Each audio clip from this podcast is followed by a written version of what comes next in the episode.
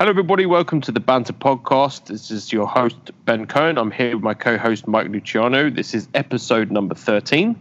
Mike, how you doing today? Hell of a lot better than Amy Cooper, that's for sure. How are you doing?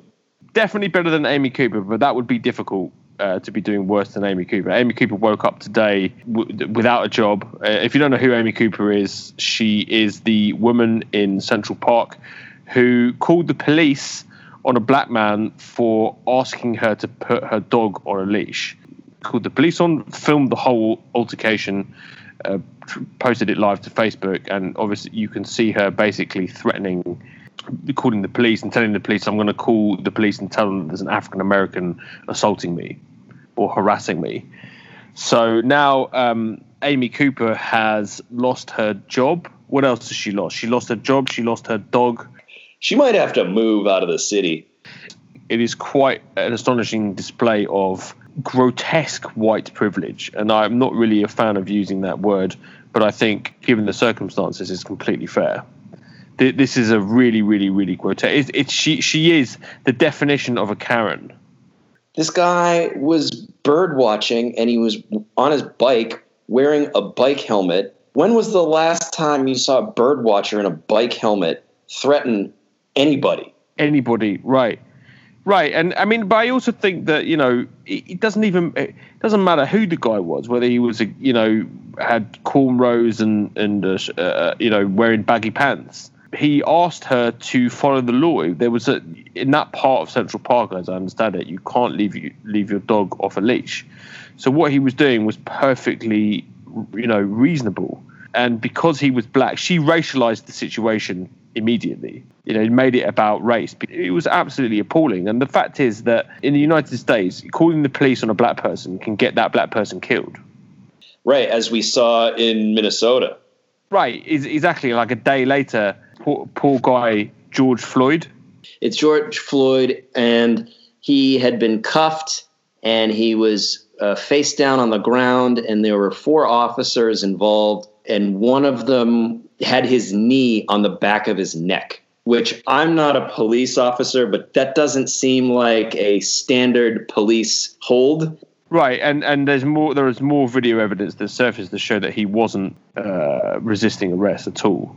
So yeah, the guy who the birdwatcher in in Central Park, Christian Cooper, who had the police called on him, that could have been his fate. He could have gone the same way that George Floyd did right? If the police had been called and they took seriously that an African American man had been harassing a poor white woman, they could have easily done the same thing to him, and that happens all the time. Like this is, you know, r- racism in America, police brutality against black people uh, is is just that's a sort of a that's an everyday occurrence, and and the fact is that we're only sort of it's only really be, we're only really becoming aware of it to such a degree is because it's being filmed now. It's always existed. It's just being filmed. Right. And when you say we, I know you mean white people because black people have certainly known this for a very long time. They've been the targets of this sort of behavior. And it just really makes you wonder how much of this shit actually goes on. Like even even still today, even in the advent of cell phone cameras, this stuff happens and it doesn't get caught on tape. But I, I hope that police officers, first of all, just stop doing this kind of shit because it's just wrong. But hopefully, more of them wise up to the fact that people have video cameras on their cell phones. Just just register that fact and just assume that you are being watched by the public at all times. If police officers all took that attitude, black people would be a lot safer when interacting with them.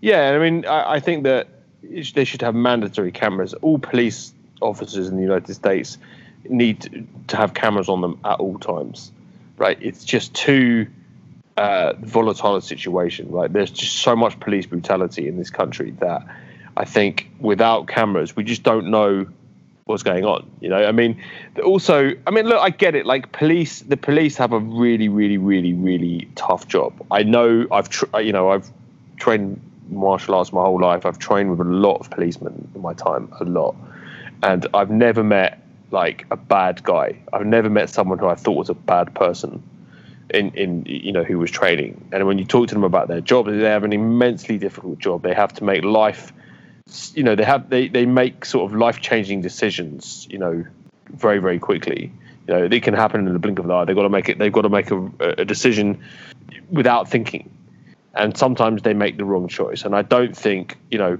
all policemen are racist but there are a lot of policemen who are racist. There are a lot of and i don't think they're trained properly in america as well. Like they have um, in the uk for example the police don't have guns so they don't their their method for um, reducing tension in a situation is a lot more sophisticated, right? Because they don't have weapons. Well, they have bat- they have uh, baton, you know, so they have some self defense. But but the police in Britain don't want guns. They've constantly been polled about this, and when asked about it, they don't want guns. So that means that you know you de-escalate the situation anyway because because they're not armed and then also they're taught to kind of disarm people verbally right, and talk and calm the situation down.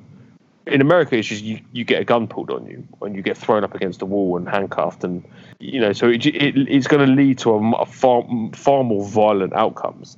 So I think that the police are clearly not trained enough in America to deal with these situations. And then when you've got blue collar white guy with a gun, with a not particularly sophisticated uh, uh, political, you know, or historical um, education, uh, the recipe for disaster when policing the black community is is, is extremely high, uh, and we see this play out over and over and over again. I mean, we've watched black black men get shot for pulling out their wallets. You know, the policeman says, "Show me your ID." Black. I can't remember. There was a video of a of a of a black guy being arrested and asked to find his ID. He reaches over to get his ID out, and he gets shot. And he's like, "Hold on, you just asked me to get my ID out." I mean, Sorry, it's kind of like school shootings at this point, and I just there's been so many I can't keep them straight. But right. in the United States, unfortunately, we have as many, if not more, guns than people. Uh, we have a citizenry that's heavily armed, and so that means our police officers have to be armed because you know who knows who who is carrying what. It's obviously very different in the UK, but yeah. but I agree. I mean, there's I I don't know what what the training is like. You seem to know more about this than I do, but if if these are the results that we're getting, then the training needs a complete overhaul. Oh yeah, no, the the training in the US needs. I mean, the number of uh, just the num- the number of, of police shootings um, that we that we're now seeing on camera. I mean, it, it, it, it just shows you how trigger happy they are. You know, and look, I got to I I'm I've got a lot of sympathy for cops just because I know, I, you know, I've met so many of them and I understand what they have to go through and how dangerous the situ- how dangerous their jobs can be. Yeah, so the police officers in in the case of George Floyd were this was not a case of bad training. This is a case of just complete indifference to human life. The officer who was kneeling on his neck, who was begged, you know, by the public was, beg- begging him to take to, to, to let him go. He was begging he was begging for his life, saying he couldn't breathe. The guy just looked completely indifferent, and the cops did nothing as well. They just stood there and, and watched it happen. And this was not a matter of a lack of training. This was that. I mean, that's just straight up murder. In my opinion, that's straight up murder. And I hope that that guy and the police officers who, who were prevented, who didn't stop it, actually, you know, they get they get charged and thrown in jail because that was that was absolutely disgraceful. Well, Mayor of Minneapolis has already come out and said that they should be charged, or at least the officer who was kneeling on him should be charged. And I saw that the University of Minnesota, I believe, will now cease ties with the Minneapolis Police Department. So no longer will they be asked to supplement the the campus's police force. That's great. That's really good news. You know, better training um, can definitely go a long way, but among a lot of people, among a lot of white people, there there's just a general suspicion of of black people that isn't there when they look at you know other white people. And I, I don't know how how to rewire people for that. I'm sure there's an answer. I just i don't know what it is but i hope we can find it. Yeah i mean it's getting to the point now where i think now you have to like white people white americans they have to demand that this stops like they have to speak up. It's not good enough anymore for um, you know saying yeah yeah yeah no no we hear you we hear you and then do nothing. You know there's a responsibility now that you see stuff like this happen. You can't look away from this now. These are like, these are fucking our friends and our brothers and sisters, and you, you know what I mean. Like in in a kind of, you know, how many people have got mixed race kids or uh, how many white people got mixed race kids? These aren't just you know for white people now. Like the the country is so intermixed and diverse now that it's it's how can you see these people as other now how can you see african americans as other anymore i don't understand it like this is we're in the 21st century african americans are still just completely sort of dehumanized and, and as if they don't feel pain there's all these statistics about how medical professionals believe you know they think that black women's threshold pain threshold is higher than white women's. That white that black people can take pain better than white people can. Right, they're less susceptible to it. That's why like black mortality rates at birth um, are much higher than than other racial categories, and why they don't get treated for the same diseases that white people get treated for because they believe that they they they have a higher pain threshold or they don't you know or their lives are just simply not important or they think that the, the black person is lying about the level of their pain. Right, exactly. Or they don't feel, you know, when one of their children is murdered or killed, or, you know, that they don't feel for their children as much as white people do.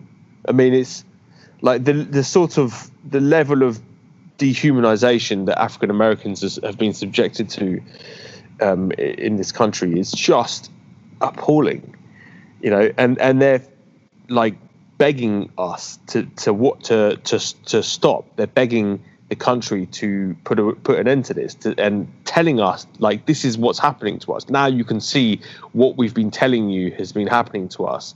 Now you can see it on your you know on social media.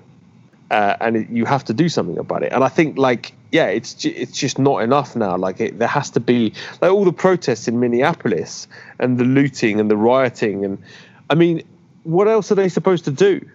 What are they? What, how else do they get society's attention? I don't. You know, there's nothing else for them that they can do. That's what I would do. That's exactly what I would do. If I were a black man in this country, and I watched people with my skin color being literally executed in the street over and over and over and over and over again, I would be very. I would. I would get angry. My my anger would would consume me, and and riot, rioting and looting would be. If I was a young man, that's exactly what I'd be doing. You know, so so I think that like we have to pay attention to this. Like the country needs white people need to stand up and put and put a stop to this.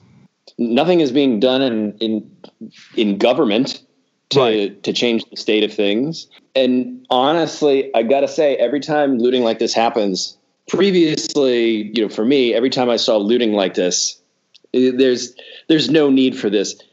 I, I don't know what it is. This, this, time around, it's just like, yeah, I don't I don't approve of it, but I, I can't condemn them. Like, no, the, the only thing I would the only thing I would ask is, you know, if you're if you're gonna loot, go go after like the big chain stores. You know, yeah. those they can take a hit don't go after like the the small like independent business. If right. you another thing is like if if you go after like I don't know Target or Walmart or you know you hit an Amazon warehouse, those are the companies who are going to say they have access to the levers of power, and right. they're going to be the ones leaning on local, state, and federal officials to say we want this to stop. We don't want it to happen again. You got to change this. And here's a bunch of money to your campaign. Fix uh, it or else.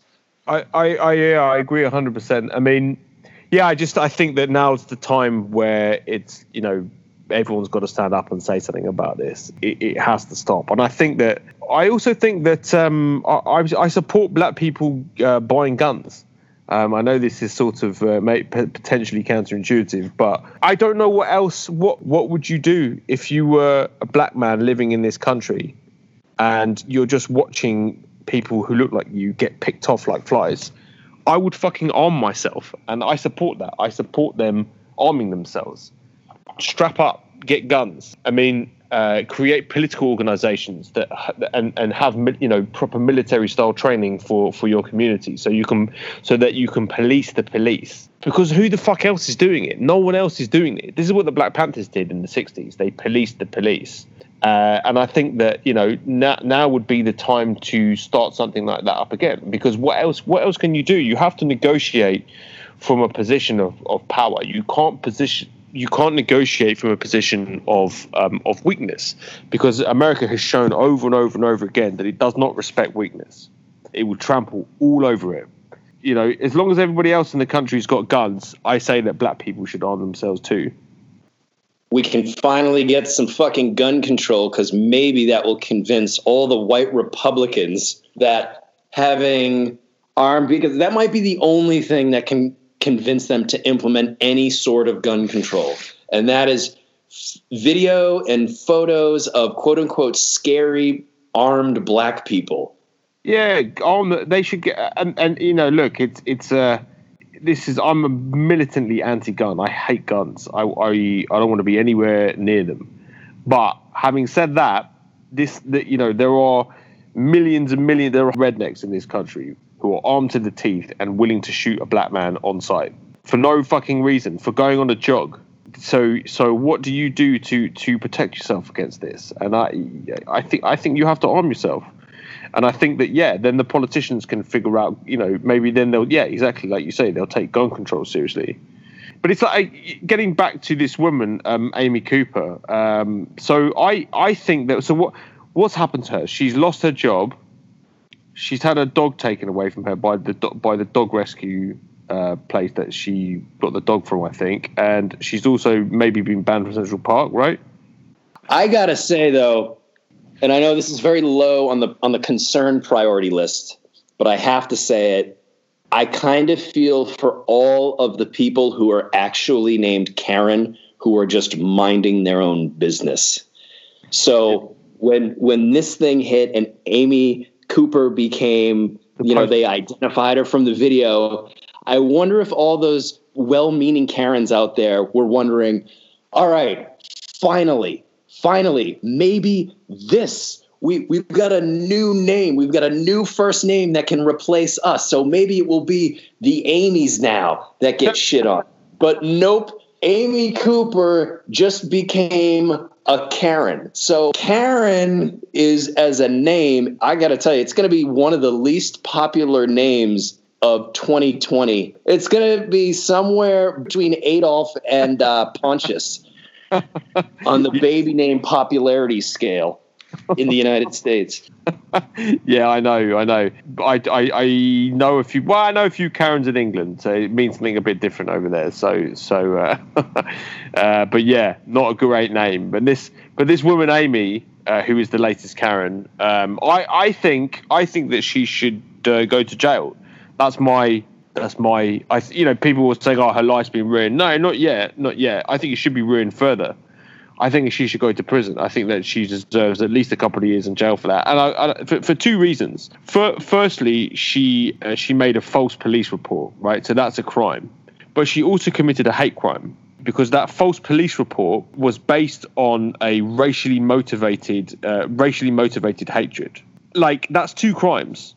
I think she should be prosecuted to the to the maximum ability of the law right? Because I, I think uh, certainly she made a, a, false report.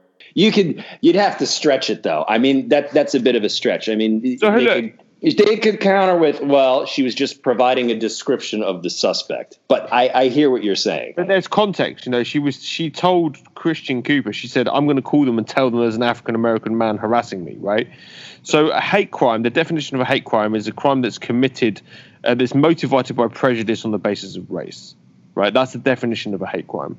So she made a false police report, right? She and she also committed a hate crime because she the false police report was motivated by prejudice on the basis of race. You would have to prove that in court, though. You would have to get inside her head, and you would ha- you'd have to create some sort of pattern. And I'm not and I'm not a lawyer, but I mean, yes. Do do I think she was being racist at the time? Yes, I do. But proving it in a court of law is a, a, a much higher bar. But I think you know, but she could have got this guy killed. You know, she literally could have got him killed. And I think that she needs to be made an example of.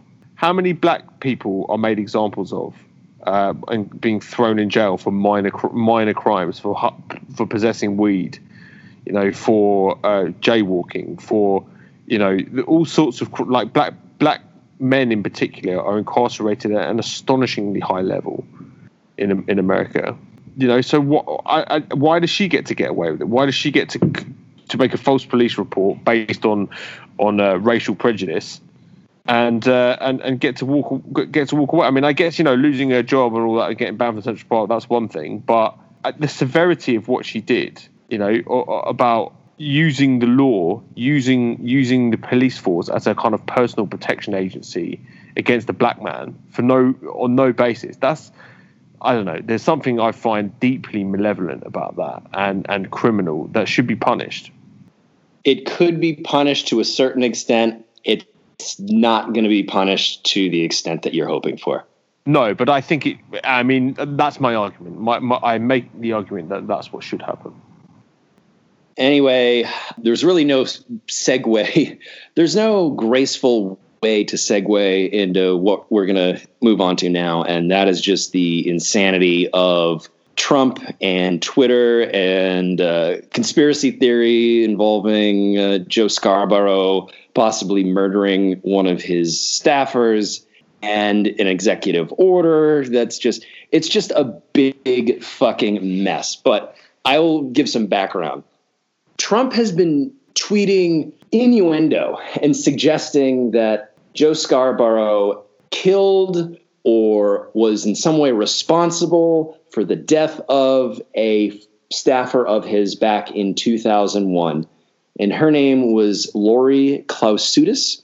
She was an aide to then Congressman Joe Scarborough of Morning Joe fame, and she died in one of his Florida offices while he himself was in Washington, D.C. She had a previously undiagnosed heart condition. And one day, while in the office, she collapsed and hit her head and died. The conspiracy theory that's being it was pushed then, just as it's being pushed now, is that Scarborough killed her or, or had her killed in some way. Uh, there's no evidence whatsoever for any of this, uh, shockingly. But of course, Scarborough is a Trump critic. And so the president because he's an objectively terrible human being, promoted the conspiracy theory on Twitter multiple times. And if this were any other person doing this, the tweets would get taken down for being in violation of Twitter's rules. He's essentially harassing Scar- Scarborough online, defaming him, and not to mention, Trump is reopening an old w- wound for this woman's widower. And so much so. That's, that's what I find the most disgusting part of all of this is is this? I mean, Joe Scarborough is is uh, you know he, he's used to this kind of stuff. I mean, not used to this level of abuse, but I mean, this poor the you know the the spouse of this. I mean, that's who I really feel for. It's it's, it's just disgusting. Yeah, and her family, and and so this guy, uh, he he wrote an open letter to Jack Dorsey in the New York Times. Dorsey's the CEO of Twitter, and he wrote in part these conspiracy theorists, including most recently the President of the United States, continue to spread their bile and misinformation on your platform, disparaging the memory of my wife and our marriage. President Trump on Tuesday tweeted to his nearly 80 million followers, alluding to the repeatedly debunked falsehood that my wife was murdered by her boss, former U.S. Rep. Joe Scarborough. And he went on to say, My request is simple please delete these tweets. I'm a research engineer, not a lawyer, but I've reviewed all of Twitter's rules in terms of service. The president's tweet that suggests that Lori was murdered without evidence and contrary to the official autopsy is a violation of Twitter's community rules and terms of service. An ordinary user like me would be banished from the platform for such a tweet, but I am only asking that these tweets be removed. And he is absolutely right. So Jack Dorsey responded this by promptly stepping into a pile of dog shit. He could not have handled this worse. he didn't take Trump's conspiracy theory tweets down, but for the first time ever, Twitter placed disclaimer labels on a couple of Trump tweets, uh, not about that, but about mail in voting. Trump was saying they're rife with fraud. You know, mail-in voting is is no good, and it could be a way to rig the election against him. And the label said, "Get the facts about mail-in ballots." So when you click on the links, you're sent to a page debunking Trump's claim. So this is the first time Twitter has ever done this. And when I first saw this, I just I knew the the deluge of shit that was going to come from conservative circles they're going to ask, and I hate to say it, uh, but rightly so, they're going to ask, are these labels going to be put on tweets from Joe Biden when he's wrong? Not that Biden's Twitter account has the sort of insanity that Trump's has, but they're going to ask that. They're going to ask, are the labels going to be put on other Democrats' tweets? Are they only going to be on Republicans' tweets, government officials' tweets, candidates, everybody's tweets? Like, what what is the policy here? But all Twitter had to do was delete Trump's Scarborough tweets in accordance with their own rules. And conservatives, they would have whined, but it would have lasted a day. And Twitter could say, look, we've given this guy a lot of leeway when it comes to our guidelines and violating them. There have been quite a few that we could have taken down, and we didn't. But these tweets, I mean, he's accusing somebody of murder based on nothing and this is just beyond the pale. We can't stand for it. We've got the widower. We've got the widower writing to us, asking us to take them down because they're against our own guidelines. To say nothing of the fact that this is very painful for him to relive again. We're going to do the right thing, which is what we should have done as soon as Trump posted them. But better late than never. That's all they had to do and say. But they take this route instead. Yeah, it's it's they they fucked this up in a sort of uh, an incomprehensible way. I mean, it was just it plays directly into Trump's hands, where he gets to make a huge song and dance about it, claim that there's all these conspiracies against him, which is exactly what he's doing. Part of me agrees, right, with with Trump about the power that these social media companies have. I do think they have way too much power, particularly Facebook and particularly Google. So it's weird. I find myself in this opposition of sort of kind of agreeing with what Trump says in terms of the power that these tech companies have, these social media companies have. But then he's using it, unsurprisingly, for nefarious purposes. He uses his his his valid a valid criticism for nefarious purposes. And this is what I, you know, look, Twitter, sh- Twitter should have. It's a private platform as well. They can take down whoever they want, whenever they want. And the fact that Trump has been, yeah, as you said, he's Trump Trump is breaking their rules of service. He does so on a daily basis, and and I think that yeah, he, they should delete every misleading tweet, every lie that he makes, every you know everything that he says that is is potentially da- accusing somebody of murder. I mean that's absolutely outrageous that he's been allowed to get to, to, to do that, and it's just because he's the president. And they should deplatform him personally. Like you know, I think you know if you deplatform him, just close his account down. I mean, what is he going to do? It's like it's a private platform. They have the right to take it. They have the right to take his account down, right? You know, without any, you know, without any warning whatsoever. It's a it's a private platform. You know, if you want to go and build your own new platform, you know, a Trump-based social media platform, then fine. Twitter can do whatever they want in terms of the users that they allow on the platform and and not allow on the platform. And like you said, Trump could have and should have been banned for any number of crazy things that he said. I mean, he basically threatened nuclear war with North Korea over Twitter, which I'm pretty sure threatening violence against anyone. You know, I can't get on Twitter and threaten somebody with violence. I can't say I'm going to come and uh, you know shoot you, so and so that would get not only would my tweet get taken down, my account would be my account would be suspended and I would be banned. And here Trump is threatening nuclear fucking war. And the tweet gets to stay up and Trump gets to stay on. It's crazy. So naturally, after Twitter did this, after Twitter slapped these fact checking labels on these tweets of his about mail in voting, he flipped out and he did it in the most idiotic way possible.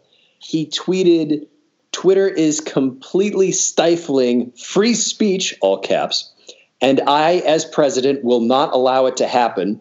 And then he followed that up the next morning by tweeting Republicans feel that social media platforms totally silence conservatives. We will strongly regulate or close them down before we can ever allow this to happen. We saw what they attempted to do and failed in 2016. We can't let a more sophisticated version of that happen again, just like we can't let large scale mail in ballots take root in our country. It would be a free for all on cheating, forgery, and the theft of ballots. Whoever cheated the most would win. Likewise, social media, clean up your act now. Right. Because we never hear from conservatives on Twitter which right. is why we're not talking about Trump being on Twitter right now. Right, and also the fact is, is that he is attempting to curtail Twitter's freedom of speech. They're a private company.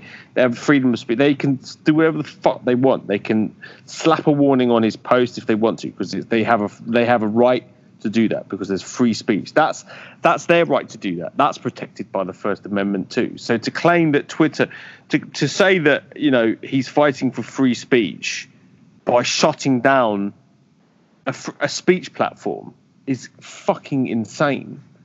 It's completely insane. But this is the world of Trump. I mean, you know, and this gets to a broader point, but I, I am convinced that what what's happening now, there's a much bigger play here that Trump is is uh, is is is getting into, and that is he he's try he wants to try to invalidate the election into in November before it happens right? So he's creating this, and he tied it in himself in that last tweet that you read out, right? He's saying, you know, mail-in ballots, social media, it's all part of this of this radical left-wing conspiracy or deep state conspiracy, all geared towards him, right? To to to uh, stop him from getting, you know, from from staying in power. He's laying the gra- he's laying the groundwork to invalidate the November election because I think he fears he's going to lose. That's what I that's what I see him him doing. That's what I see the broader players here, and it's pretty scary because he has power, and his supporters are stupid enough to believe him. When you combine that, uh, you've got you know you have a very dangerous situation where he can say, yeah, the election was a fraud, social media was they rigged it, they rigged it against me. Um, you know the media was against me, the deep state was against me you know, so therefore he gives himself an excuse to stay in power or invalidate the election. That's what I think would happen. Yeah, it's a rewind to 2016 when he was saying they're rigging it against me, and he was laying the groundwork back then for an excuse to why he lost and he didn't get into power. This time around, he could use it. He is using it, or will use it as an excuse for why he needs to stay in power. So now today we're getting an executive order from Trump. And and again, I don't think this executive order happens if if Twitter just takes down those Scarborough conspiracy tweets. I really don't. And, and I think Jack Dorsey has set in motion a chain of events that uh, he didn't want and uh, no sane person wants. But uh, as of this recording, Trump, uh, the White House has not issued the executive order publicly but CNN and Reuters they've obtained draft orders of it, and they published some excerpts. Oh, and by the way, just just to go back to Trump's line about shutting Twitter down, he doesn't have the authority to do that. But anyway, back to this executive order. Based on the reporting from Reuters and CNN and others, it's going to target Section 230 of the 1996 Communications uh, Decency Act this executive order will supposedly say, in part, quote, in a country that has long cherished the freedom of expression, we cannot allow a limited number of online platforms to handpick the speech that Americans may access and convey online. This practice is fundamentally un American and anti democratic when large, powerful social media companies censor opinions with which they disagree. They exercise a dangerous power. Oh, and also, this executive order would uh, create a working group led by uh, Bill Barr, the Attorney General, which would be responsible for reviewing how social media companies moderate their content. And I see a potential problem with this. It, it seems to me that, and I'm a layman here, but looking at Section 230 of the Communications Decency Act, that section has nothing to do with bias on the part of internet companies and everything to do with shielding them from liability if one of their uh, users post something bad. You know, it, it gives them the right to take things down or leave things up. It doesn't say anything about bias. It also doesn't say anything about adding content, which Twitter did briefly with Trump's tweet. But it doesn't have anything to do. And this whole thing came about because in the early 90s or in the mid 90s, there was there's actually a Wolf of Wall Street connection here. Jordan Belfort, uh, his Stratton Oakmont brokerage firm, they sued the operator of an online forum in which a user had posted defamatory uh, defamatory content. Stratton Oakmont sued the company successfully. This section was specifically of the the Communications Decency Act, Section 230, was written in large part to shield internet service companies from this type of liability. So if you're running if so if you're an, an ISP or if you're a social media platform which would they didn't have social media platforms back then as we know them but pretty clear that this provision in this law is designed to shield people so if you're Facebook and someone posts something defamatory, if I accuse you of murder, Ben, on Facebook, I you could show that I defamed your character. You you could sue me and you could win a judgment if you showed that you know you had suffered damage. And right, but right. you would not be able to sue Facebook. And Facebook, you know, if they're sensible, if you flag it for them and you say, "Look, this fucking guy is accusing me of murder and he's got no evidence whatsoever," they would take it down, and rightly so. Okay, so what is what, what's then the ramifications for for Trump repealing that that?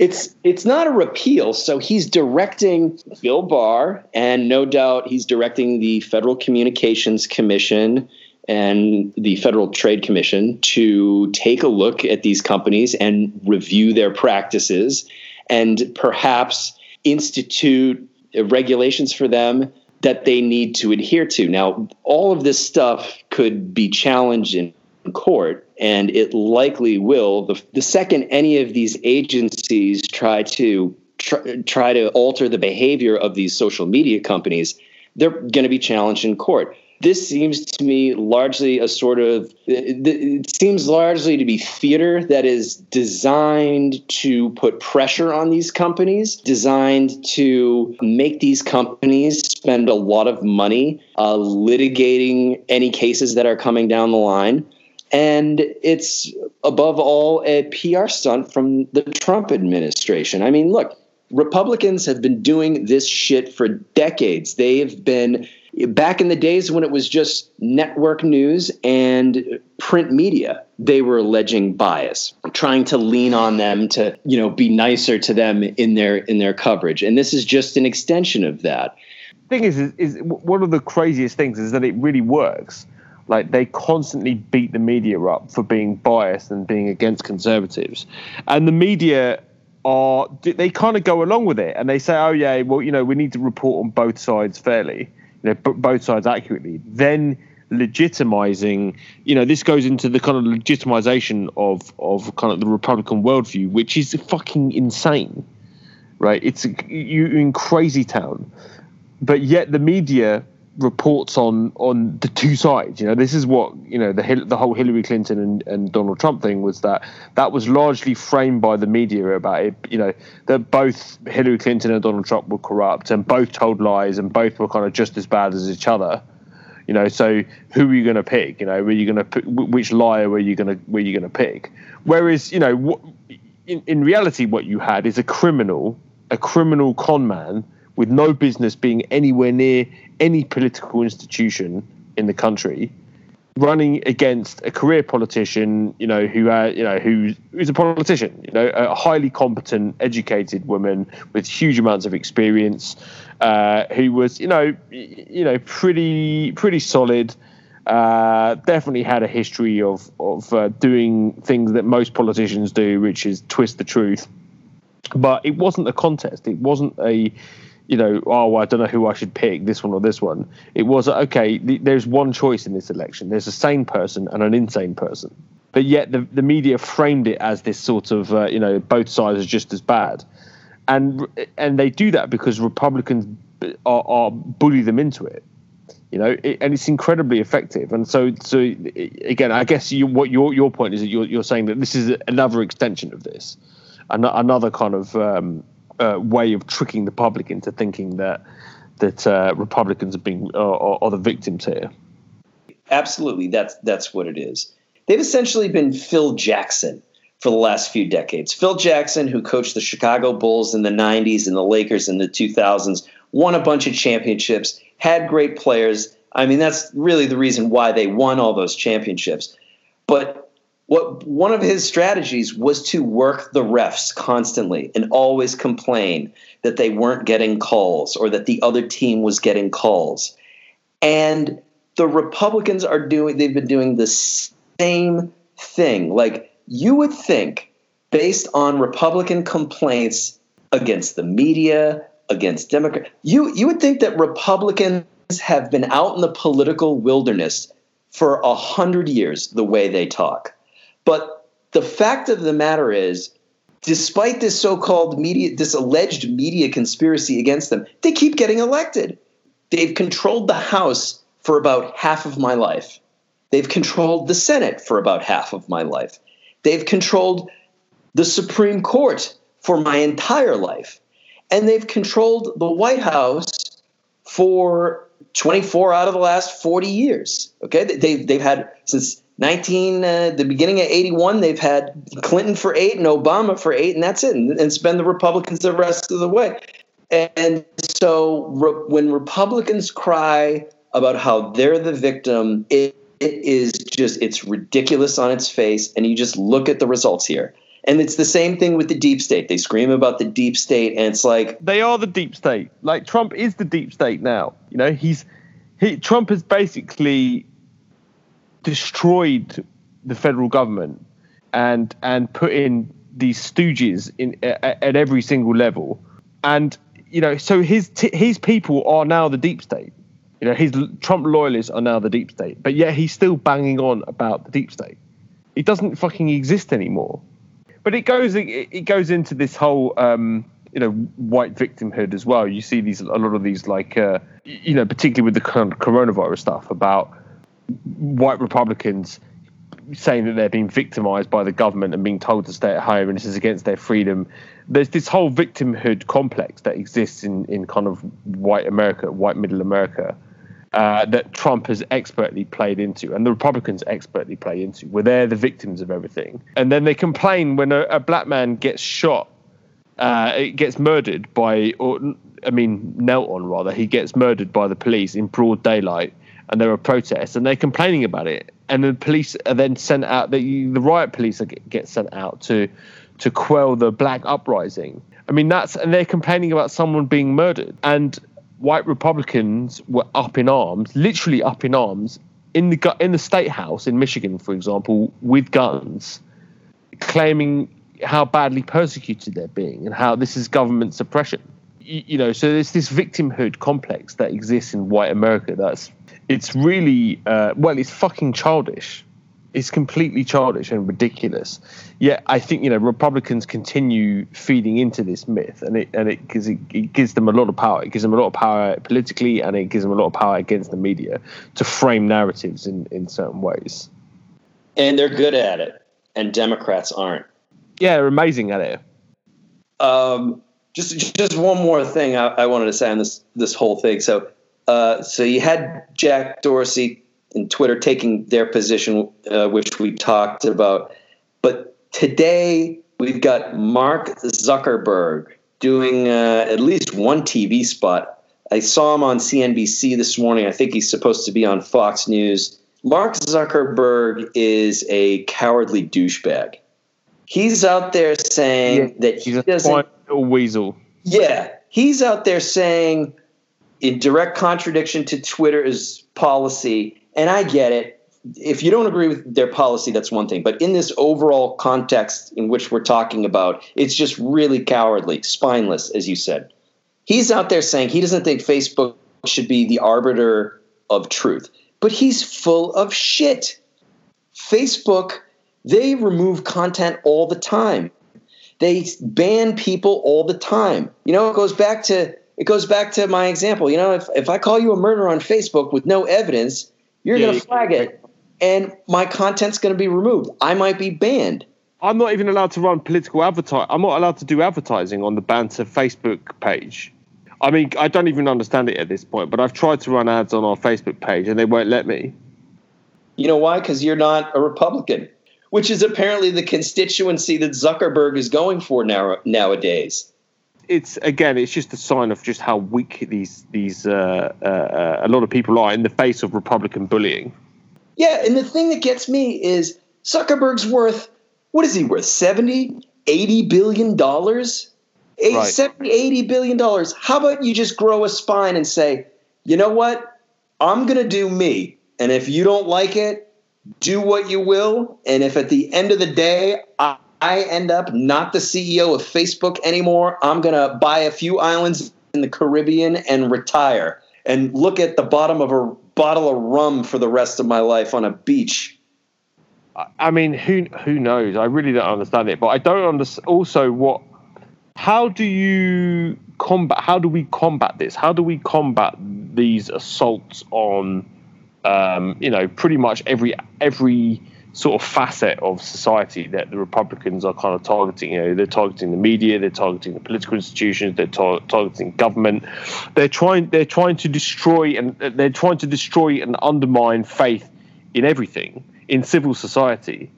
And I think that there's a sort of much broader issue going on here that um, you know it needs people to stand up to. You know, we have to have a spine. I mean, it's it's kind of like um, let's say Joe Biden wins in, in November what do you do to the Trump administration? Do you allow them to get off? Do you allow them to go free, or do you punish them? Right. And my fear is that liberals are going to let them go. Right. They're going to let them off.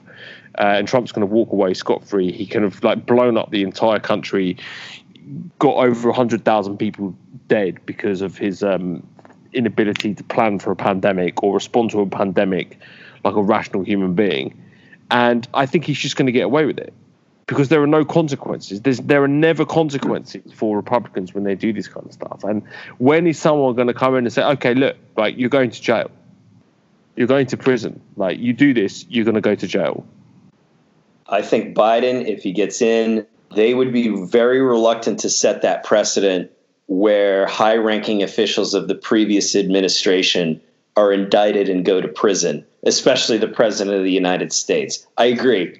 These people need to be held accountable. They're corrupt, but I don't think there's going to be an appetite to see some of these these people be charged with crimes that they committed. I mean, maybe not from Republicans, but from Democrats, I think there probably would be no. I'm always amazed at the Democratic Party's ability to always disappoint me. Yes, they're they're very good. That's it.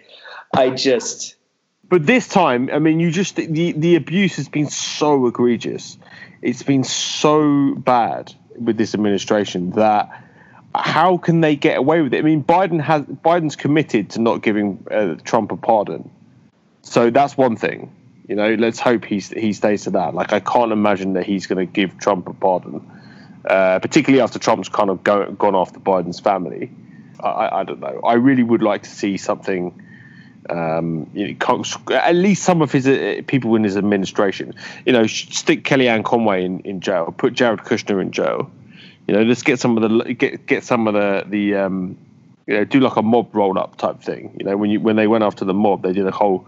You know, you get the lower level, you get the low hanging fruit first. You know, do something like that. I mean, there has to be some some penalty for this it's good that Biden has committed to not pardoning Trump mm. and company But at the same time, it's going to be up to his Justice Department possibly indict some of the, those people. So the question is, and so many ifs here. We're talking about if Biden gets in, Right. if he wins, Well, if Trump actually leaves, and Biden finally gets there, is there going to be a political will in his administration, in his Justice Department, to look into this stuff? And I don't know if there is. And and you say political will with the Justice Department. Well, the Justice Department isn't supposed to be political.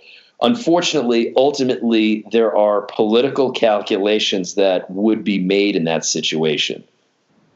it's incredibly complex. So, but again, you know, I I I hope that that at least something happens. You know, I mean, I I can't. The I think a lot of people are going to want to see some justice, and the Democrats are going to have to, you know, they're going to have to do something. You know, because this is it's too much. Like the the abuse of power is is is is insane. And if they don't get, if the Republicans aren't taught a very very painful lesson now, they'll come back and do it again, as they always do. They will, but on the other hand, if you start indicting ex Trump administration officials, you know the Republicans are, we're going to have like Tea Party on steroids on PCP, and they're going to be screaming witch hunt to the heavens. And they're going to mobilize support and they're going to be screaming about tyranny and all that. Not that their threshold for tyranny is very high, but they will be able to point to like say you got William Barr, say he got indicted, for example. I mean, just think of the stink that they've been making about Michael Flynn and Right. George Papadopoulos. I mean, those aren't. I mean, granted, Flynn was national security advisor, but he was national security advisor for like five minutes before he had to resign. So if you start indicting some of these much bigger fish, they're going to lose their shit. Not that that should be a reason why you don't indict them, but it's just something that might be considered by the Biden administration, a Biden administration, if, if they get in. Well, look, on that note, I think I think uh, I think we covered enough for today. I hope, I hope we haven't uh, depressed everybody. It was, it's been a pretty shitty week, I would say, uh, th- thus far. I know a lot of people who are pretty depressed right now about the state of everything. So the only way is up. I hope. I've noticed that every year since 2016 has gotten worse. yeah, let's hope twenty. Let's hope the end of 2020 we're at a turning point. You know, where things are t- things things will get better. Um, you know, we, we can't we can't we can't lose hope. That's for sure. You know what we should do, Ben? We should do one of these podcasts. We should just dedicate it all to how great everything is. No negative thoughts. Everything is great. I don't know how we would pull it off, but we could just do 45 minutes of just how positivity. wonderful and spectacular everything is, and there is absolutely nothing to worry about. Okay, we'll we'll that's a deal. We'll do we will do a podcast in the future about everything how positive everything is. And we won't be allowed to use the word Trump at all. Oh, that goes without saying. Unless it's Trump has been indicted. Yeah, yeah, exactly, exactly. Okay, all right, that's a deal. Well, look, anyway, everyone, uh, thank you very much for listening. Uh, if you are a fan of the podcast, please sign up to the newsletter so that you can hear us uh, every week. You can also become a Banter member. You can subscribe for 50% off if you go to the bottom of this email. You'll see a nice red button because you have 50% discount on the Banter membership. So you get access to all our premium content. Also, please, please, please check out Mike's blog as well, New Deal Democrat. Have you got any good articles this week up there? I do not. I've been on a bit of a writing hiatus. I will resume shortly. My well, and if you haven't been on there, go on there anyway and check out his archives. So there's some great stuff on there. Uh, and yeah, we'll see you next week. Hopefully with some better news. Bye, everyone. Bye bye.